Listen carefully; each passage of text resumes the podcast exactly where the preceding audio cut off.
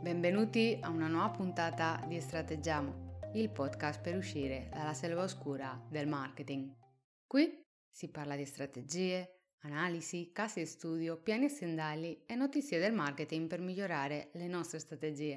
Puntate veloci, di pochi minuti, per andare sempre al sodo senza grandi giri di parole. Oggi parleremo di Instagram. Ma prima di iniziare mi presento. Sono Veronica Ramos, una consulente strategica e specialista in marketing digitale, marketing strategico e marketing culturale.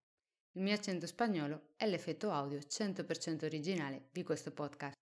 Se volete conoscermi meglio, vi invito a visitare il mio sito ramosveronica.com.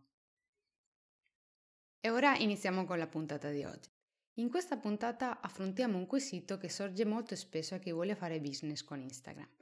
È possibile crescere su Instagram senza investimenti in advertising?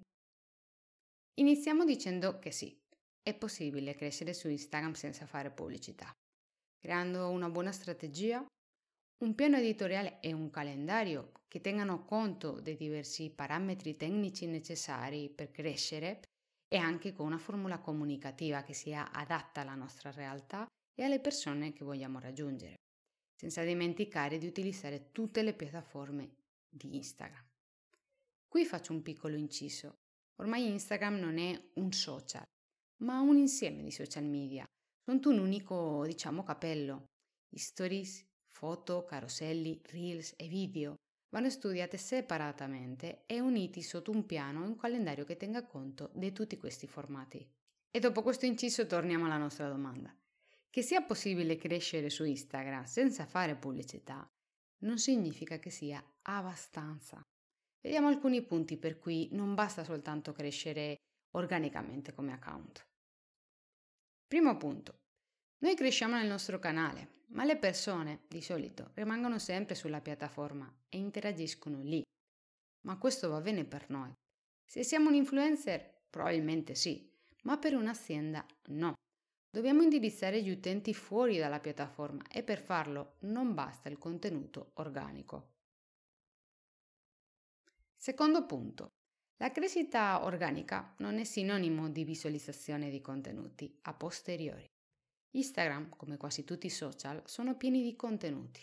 Gli algoritmi devono gestire tantissimi contenuti organici e non tutti possono essere visti, specialmente con algoritmi che cercano di non potenziare troppo l'organico.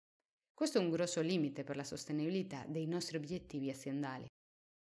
Questi sono due dei tre punti più importanti per capire se dobbiamo investire in pubblicità o meno. Dopo che il nostro account ha iniziato a crescere, abbiamo il pieno controllo di come fare il lavoro e la strategia inizia a camminare da sola.